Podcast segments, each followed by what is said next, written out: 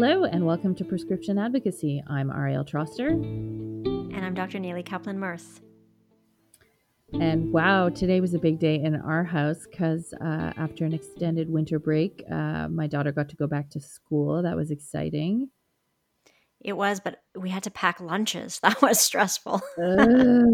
I know, and I like didn't even know where her bag was because she'd been out of school for six weeks or something. Anyway, we found it, but yeah, and you know, so my daughter came home and was completely unfazed, and I was really worried that it would be a burden because she's in grade three, so now she has to wear her mask all the time, even outside at recess. And she said it was no big deal, which goes to show that children uh, have got it together.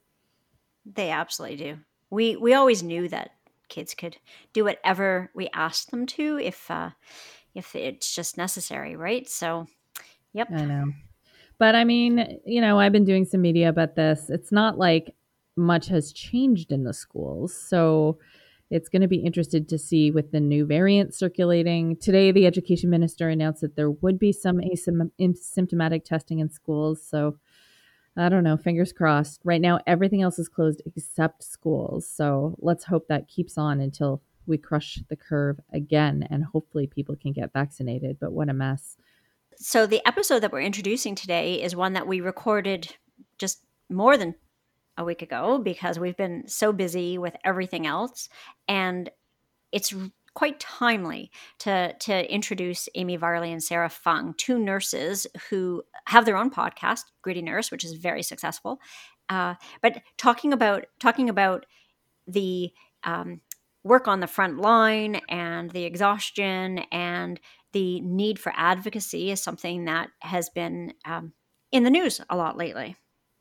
Yeah, and I, I'm sure that you can relate as a doctor who's doing this extra shift, uh, doing advocacy and taking some flack for it too sometimes. Yeah, yeah. Well, when when Brian Goldman had the the white coat black art episode this weekend about uh, you know how how there's been pushback against doctors i was thinking myself yeah i mean there could be the same episode about pushback against nurses and I saw comments from other people, you know, people who have work that it that is less secure. They're particularly vulnerable if they speak up right? They're they can lose their jobs and they don't have unions and they don't have any way to uh, to protect themselves. So there's a lot of shutting down of advocacy. And amie and sara decided that they didn't that they they, they weren't going to be bullied into silence. And i mean Ariel, that's what you and I have been doing too, and lots of lots of people. But um, but we have a little bit of privilege because we we know, at least we hope, that we you know we won't lose our jobs or or be be uh, unduly uh, punished for for what we say. Mm-hmm. And uh, nurses can be extremely vulnerable to their employers, and what we're seeing now too, um, with workplace outbreaks happening across the country is that so many people, without a guarantee of paid sick leave, without a guarantee of a job to go back to, uh, are are being bullied into silence. And if anything, we need more people speaking up. So I was really glad to speak to Amie and Sara, and uh, really excited to speak to more people this year in our uh, 2021 season of prescription advocacy. Yeah. So with that, we'll we'll leave the intro and lead into our conversation with Sara and Amie.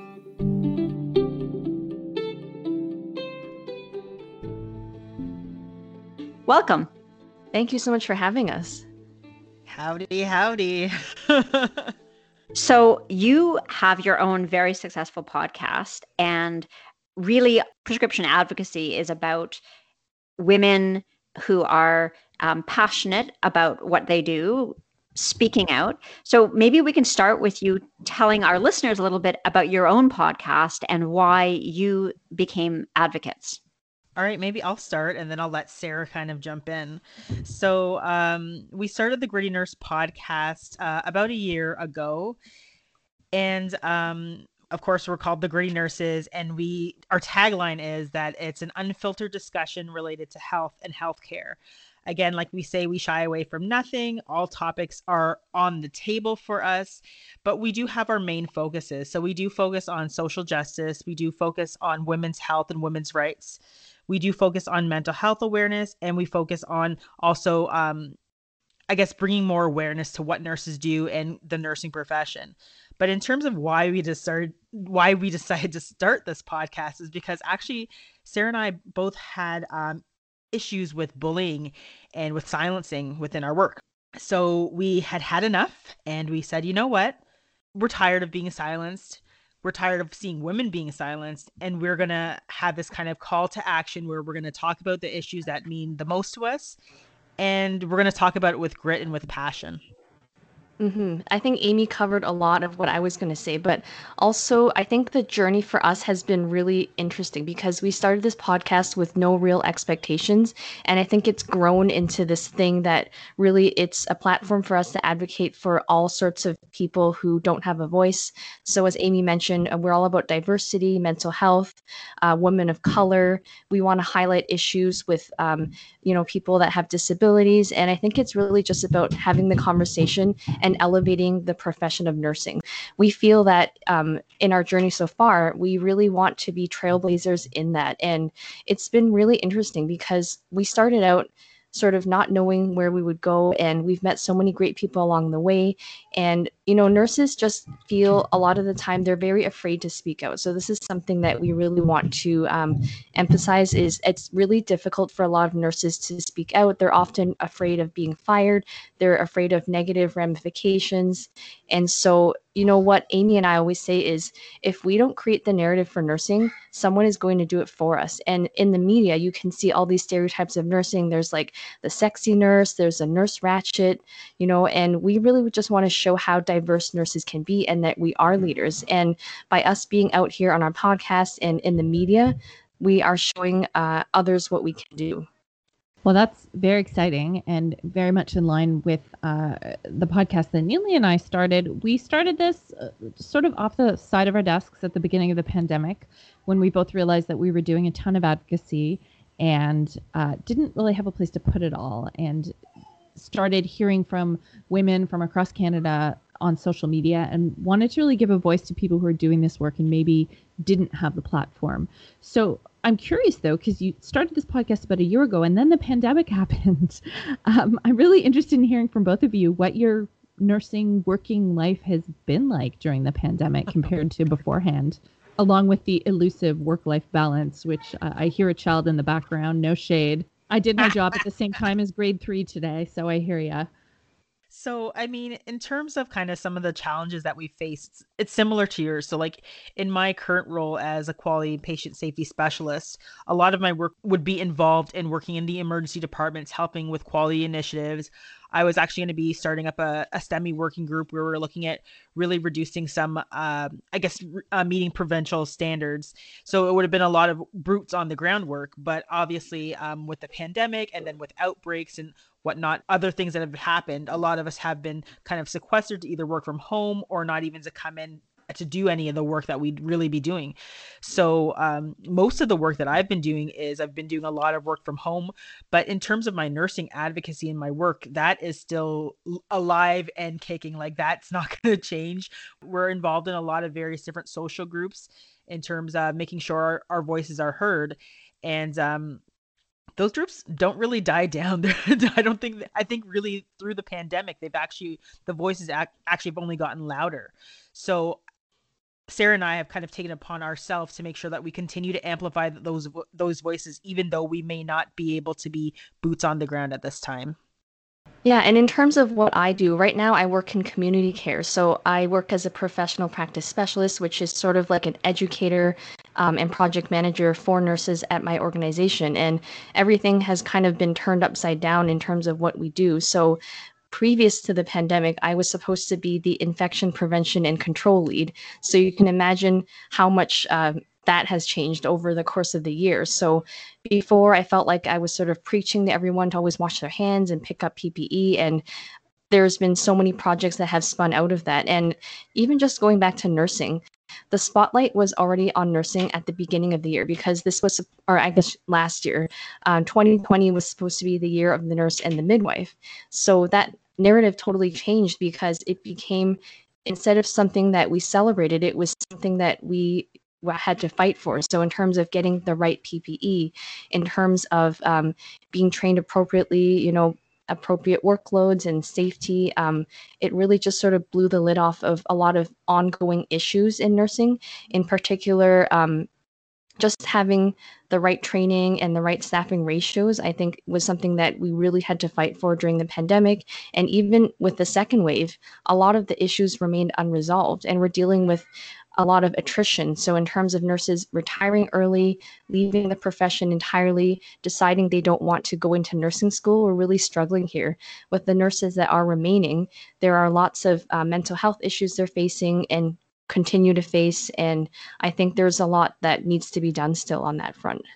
I know that early in the pandemic, when I was writing my first articles, um, I reached out to some nurses across Canada. They, I don't think that um, this was even somebody in Ontario. I think she might have been in Alberta. But when the the nursing colleague that I spoke with, um, she, you know, she she wrote how how horrible uh, conditions were in her workplace she said that i could i could quote her but i couldn't use her name because she was worried about ramifications at her workplace and i know that i mean like as a family doctor who works on my own and not being representative of an organization, it's easy for me to be gritty, although I've paid the price a little bit for speaking up online. But um, but you know, there's uh, a freedom, and and I'm protected from bullies in my own workplace. I'm not necessarily protected from bullies out there in social media or, or you know the world more generally, but um, but I imagine it must be like that dynamic that you described that sort of propelled you to or compelled you to start your podcast, the bullying and um, the being intimidated, I'm sure by doctors as well as by administration and others. Um, that's something that is so deeply ingrained in part of the gender bias and racism and just all the all the discrimination that happens in in hospitals do you feel like you are able to reach colleagues like to actually you know voice the the kinds of conditions that they're up against right now? Or do you feel do you feel like people are are still afraid to speak? Well maybe i'll kind of start with that and then sara just feel free to jump in. I think um in terms of our platform so like us having a podcast has really been able to give other nurses that voice because i can tell you there is a culture of silencing in nursing.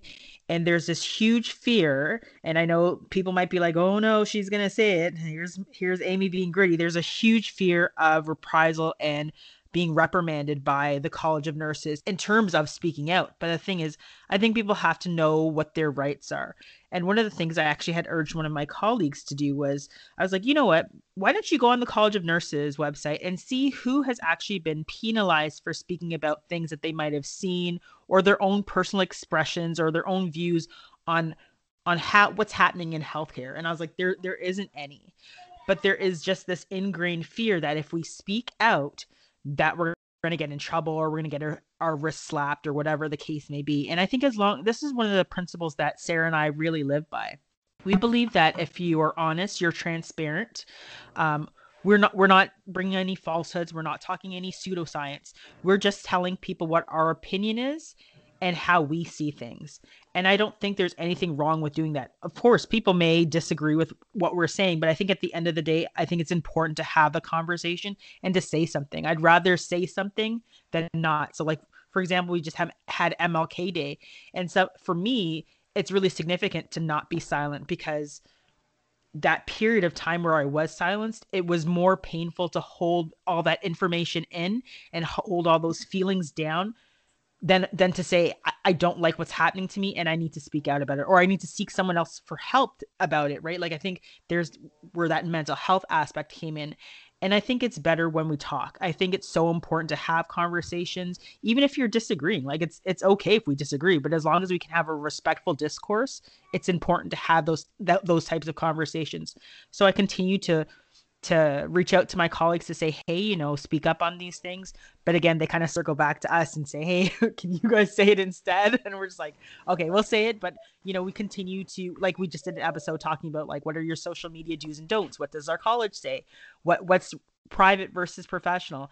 And i think um, the more they see examples so they see some people like ourselves or they see sara and myself having a podcast and having these conversations the more empowered they'll feel to start um, lending their own voice and experiences as well. Well that's yeah and i sorry i think one of the challenges is that there are no role models for for nurses right? So prior to Amie and I starting this podcast, especially in Canada, there really are no nursing podcasts that are um, kind of doing what we're doing, where we talk about issues that nobody wants to talk about.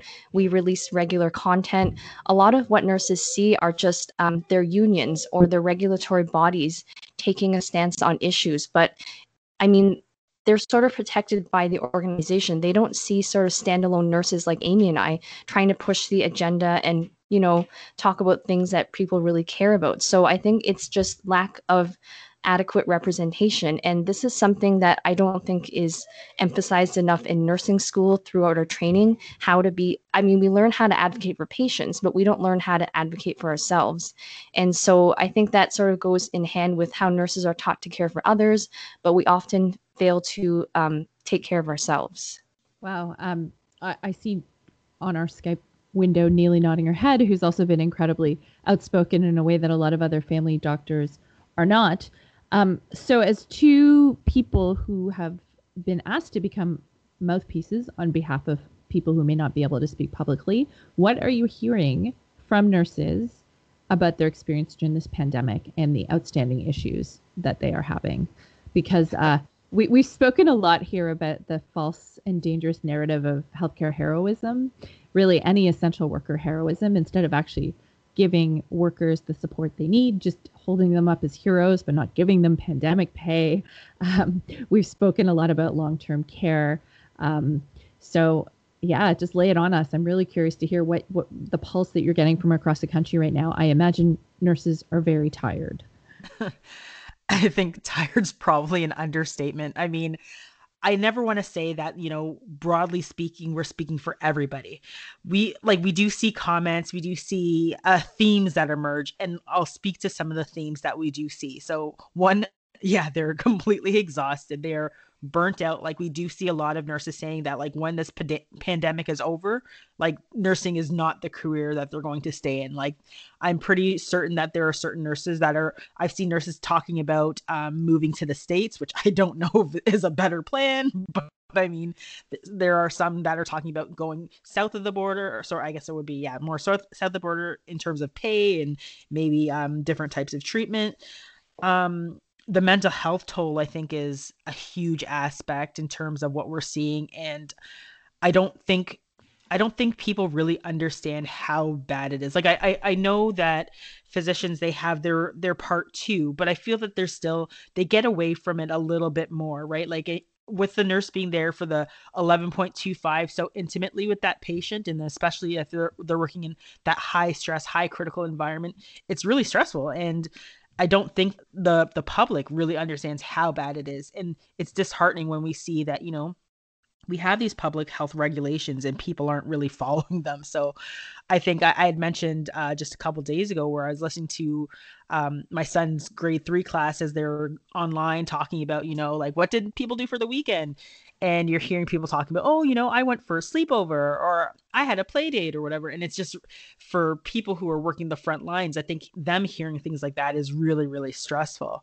So I think that um, those are two things that I can speak to, but I'm sure Sara can kind of pick up on a couple other things as well. Yeah, I was sort of thinking about this question like, what keeps nurses up at night? And I think from the beginning, it's been, of course, getting COVID and bringing it home to their families. So a lot of healthcare workers go through this ritual where the minute they get home, you know, they strip off all their clothes, they go for a shower, they dump their clothes in the laundry, but it's this lingering fear that you have constantly that you are going to get COVID and you're going to bring it home to your family. So this is a risk that we take every single day. And I just read something online yesterday actually that um, someone on social media had polled a large group of people, and 80% of nurses said that they're suffering from some sort of mental health issues, but only 18% of them have sought any sort of help. So, again, I think it's just bringing it back to the fact that everybody is suffering, but either we're not seeking the help we need, or maybe the resources there are stretched so thin that there's not a lot that can be offered. So, I think that it's really important just to keep that in mind is that the issues with mental health, we don't even know kind of what they're going to be because everybody's still immersed into this pandemic. Um, I know some nurses are screaming with frustration that, like Amie said, we continue to see people breaking the recommendations and the guidelines. And here we are down on the ground, doing everything we can. We're losing patients to COVID every day. And then we see people having parties down the street. And it's like, what do we need to do to make them understand what's happening? And then on top of that, we're dealing with people that think it's a pandemic. We're dealing with anti maskers. We're dealing with anti vaxxers. Um, it's just so much. I think that we're just physically and mentally overwhelmed. And on, I guess the last thing I wanted to touch on is the whole uh, sick pay. So the fact that um, back in the summer, at least, if a nurse were to get sick with COVID, if they were part time or casual, they weren't even guaranteed anything. They weren't even going to get paid. And I know there are some programs in place now, but there's a lot of red tape in order to access some of those. There's waiting periods. So it's not really, um, it's not perfect. So there's a lot that could be improved on that front too. Yeah, and I, I want to quickly jump in before you guys ask the next question because I know if we don't mention this, nurses will have our head on some of those social media platforms um, definitely some of the bills that came into play politically um, with Doug Ford being in power. So Bill 124 and Bill 218, uh, I think won the reward of less than um, 1% really hurt nurses. Um, they felt that they were working really hard through the pandemic. During all this time, they're talking about like clap for healthcare workers, healthcare workers, healthcare heroes, all of this pots and pans being, but um, less than 1% pay increase for the next three years. So I think that was a real slap in the face for nursing when we saw like firefighters, police, various other professionals, them actually having at least cost of living wage increases. So I think wage increases were, were a huge one. And then also the the bill that now says, you know, um, d- during a pandemic, a nurse can actually be re- relocated to working in a very in a different capacity. So I think the fear surrounding, you know, like, like let's say you're a med surg nurse and now they're going to pull you to the ICU. Typically, we have times where you know like if, if there was going to be that type of change like icu nurses do specialty training or they might have a course that they've done or they might have like six to eight weeks orientation. Well maybe during a pandemic that's not the case. So there's a lot of new nurses or nurses who haven't worked in those roles that are really scared that you know they're going to be put into that position. So that's another piece too.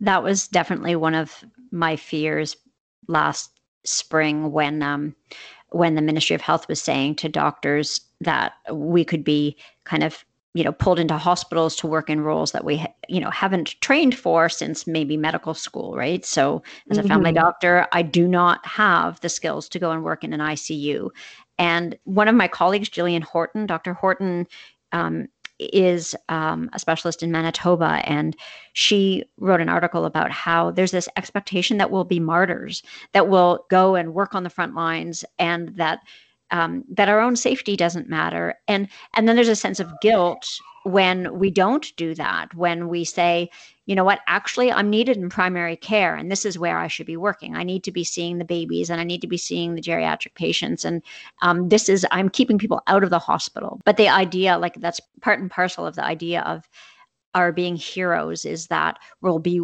willing to be thrown into situations that are absolutely unsafe for us and put our families in danger and and and so on.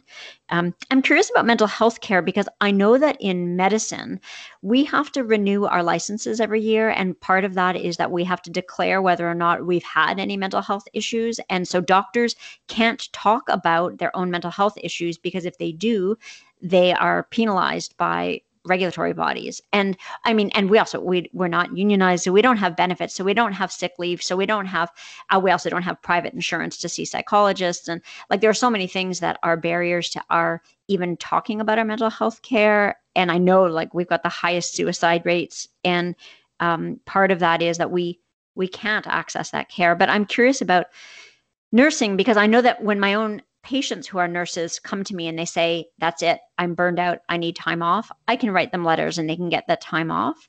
But I don't know what happens behind the scenes. If then, like in medicine, if you take time off, then your colleagues uh, get mad at you because if you work in the emerge and you take time off, you've just made somebody else work harder, right? They have to pick up your shifts.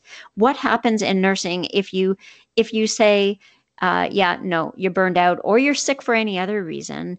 Um, like, is there stigma within nursing to to saying that you're struggling with your mental health or that's a really good question. Um, so, for my experience, um, Amie and I talked about how we were bullied at our previous place of employment, I tried to go, and I say try, I tried to go on stress leave. I actually was completely burned out. I was having an emotional breakdown. I went to my physician and said, I need time off work. I can't do this anymore. And so he wrote me a note, but that was just the beginning of my struggles because it was a back and forth between myself and management and occupational health.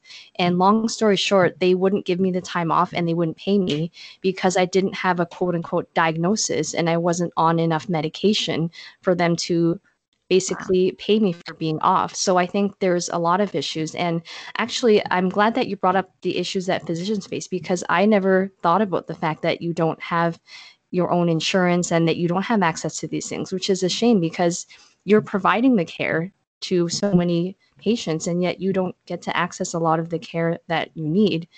Um, but just speaking on nurses, I mean, we do, a lot of us have access through hospitals to something called the Employee Assistance Program. So it's, you know, they can call into a confidential line and speak to a psychologist or a counselor and get that sort of help. Um, but I feel like just anecdotally, the uptake is quite low because uh, Amie and I used to conduct debriefs after critical situations or codes, and we always mentioned this uh, service. But I really don't think nurses often took us up on it. And I'm not sure why that is, like if it's because of the stigma or because they don't really know what the value is in talking to someone they don't know, maybe they've never tried it before. So I mean, we do have we do have some resources, but people just aren't accessing them for whatever reason and I think that it's something that needs more uh, conversation for sure. Yeah, and I think the the type of like where you work really determines how much coverage that you might have. Like some places have like $250 worth of coverage, which will get you to see maybe one psychologist, two like two appointments, and then done, right? Some places yeah. have five, some places have much more, right? So I think that's one part is the the coverage. Like one of the things I would love to advocate is we should have some form of a standardized um, mental health coverage that, you know, we know that at least you need six to eight sessions to actually move anything, like move the needle if you're really depressed at all in like also having some form of like medical treatment as well. So the fact that you know there are some places that have coverage that's $250 like you're not going to get your really much help anyways. Um so that's one piece. And I think the other piece is nurses are really good at talking to each other about their issues, but when it comes to bearing it all, um and and seeking help i feel like we take that burden on ourselves like we should be we're the we're the ones taking care of others. So we tend to really forget about ourselves until you know crap really hits the fan. And then like you know you are at that point where you're like i i can't sleep i can't eat i, I can't go to work. Um and then the last piece that i'd want to touch on is workplaces do a really bad job of this if you want me to be honest. If I going through my own mental health crisis when I was actually um, looking at getting some support from my organization at the time um, all of the forms that they had were all functional based. So like, what is physically wrong with you? Well, my arm's not broken. It, my my my mind is broken, and there was no place on those forms. And even when I sat down with my family physician, she's like, "This is ludicrous. Like, why aren't workplaces making sure that they're accounting for mental health crisis or mental health stress?" And that's because I feel like not even just at a hospital level, but at a provincial level, at a federal level, it's still not even recognized. I I looked at through some of the WSIB definitions, like it's almost impossible to get off work for mental health stress. And it's something and just because it does you don't feel it, you can't see like, you know, do an x-ray and see it doesn't mean it's not there. So I think we have a long way to go in terms of making this better because I feel like after this pandemic, during this pandemic, it's going to be a nightmare. I think well, people are certainly having mental health struggles now. I think a lot of us are in survival mode, and I can only imagine that healthcare workers are teetering on the edge, but are still very much, uh, you know, working with whatever little adrenaline is left. But um, the, from the little that I know about trauma, uh, often the impact is after the storm has passed, and so uh, I worry about our mental health care system's ability to help any of us who have been struggling because I think there's going to be a real tidal wave when things uh, feel just a little bit safer because that's when we can all unclench a little bit, right? So, yeah, thank you so much for sharing that. I, I know it's really tough for, for people who are leaders in medical fields uh, to talk about their own mental health. And that's something we've really been encouraging on this podcast. Yeah, I think I've just kind of gotten to the point where it's just like, you know what, I for me it, it doesn't help to to hold back because I know that if I felt like this, there's at least hundreds of other people that feel the same way. They just don't have the ability or the the the strength at the time to say it. So if i can help one extra person to say you know what? I can empathize with what amie's saying what sara's saying or whomever else like i think if i can help one person i'm i'm i'm happy. So you know it's um funny because until recently i wasn't part of any facebook groups of other doctors uh and then I was introduced to the Canadian Women in Medicine group, and then there's an Ontario one now. And um, in medicine, and and this I guess would be different from nursing, but in medicine, it's a very lonely world where it's it's male dominated around you, and um, all of a sudden there there are these groups, and kind of the women in them refer to it as like you know welcome to the hive. And there's this wonderful support. And i was just thinking and speaking to the two of you that the thing that's missing is it's not cross profession right? Like there it would be so nice if there were and maybe there is because like i said i mean i'm I, am i am just not up to date on all of these things but um, all the things that we talk about um, privately as women physicians in these groups um, would also be uh, the kinds of things that we could be speaking to nurses about and other mm-hmm. allied healthcare professionals, right? Like it's not secret medical business. It's literally just talking about um, our lives as women and healthcare providers. Mm-hmm. That is such a good idea because Amie and I are part of quite a few nursing Facebook groups, just trying to understand what the issues are and let people know about our podcast. And I haven't come across any that are actually interdisciplinary, come to think of it. Amie, I don't know if you have, but this is something that I think is really needed because like like we talk about in the hospital all the time interprofessional teams, right? But how do we actually do that in real life? And I think just having the space to talk about issues would be really really valuable. No, I agree. And and if I think about it, I actually haven't seen any either. And I think that we work together, we should have a pretty good understanding of what our issues are because we work with each other. And it is surprising to think that, you know, we don't have those types of groups. And I think if if I'm going to speak frankly, I think it's because there's that division, right? So physicians are over here, nurses are over here, and and we you know outside of that we just we keep everything separate and i don't think we have to do that. I don't think we need to have everything in these tidy little boxes. I think that if we are all suffering the same affliction why not work together to see what we can do differently? So yeah. hmm, maybe it's so something we should, should look into. Yeah I, and i mean i don't i don't even i don't even know how um, it could be done other than creating yet another group but it's um just to have some kind of uh crossover, just like we're having today on our conversation, but you know, with a larger a larger group of people. Yeah. Food for sure. thought. Well, thank you so much for being with us. It's it's a real pleasure.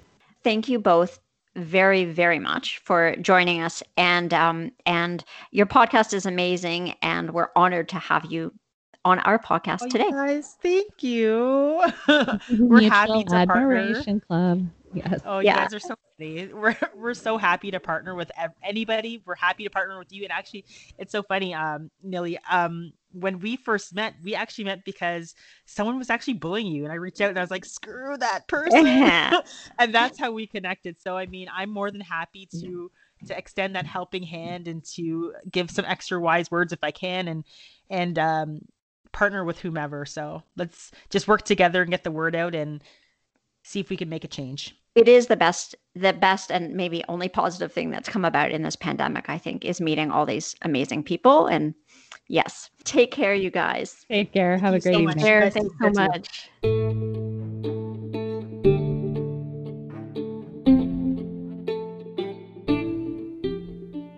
You've been listening to Prescription Advocacy, co hosted by Dr. Nili Kaplan-Myrth and Ariel Troster, produced by Alana Stewart.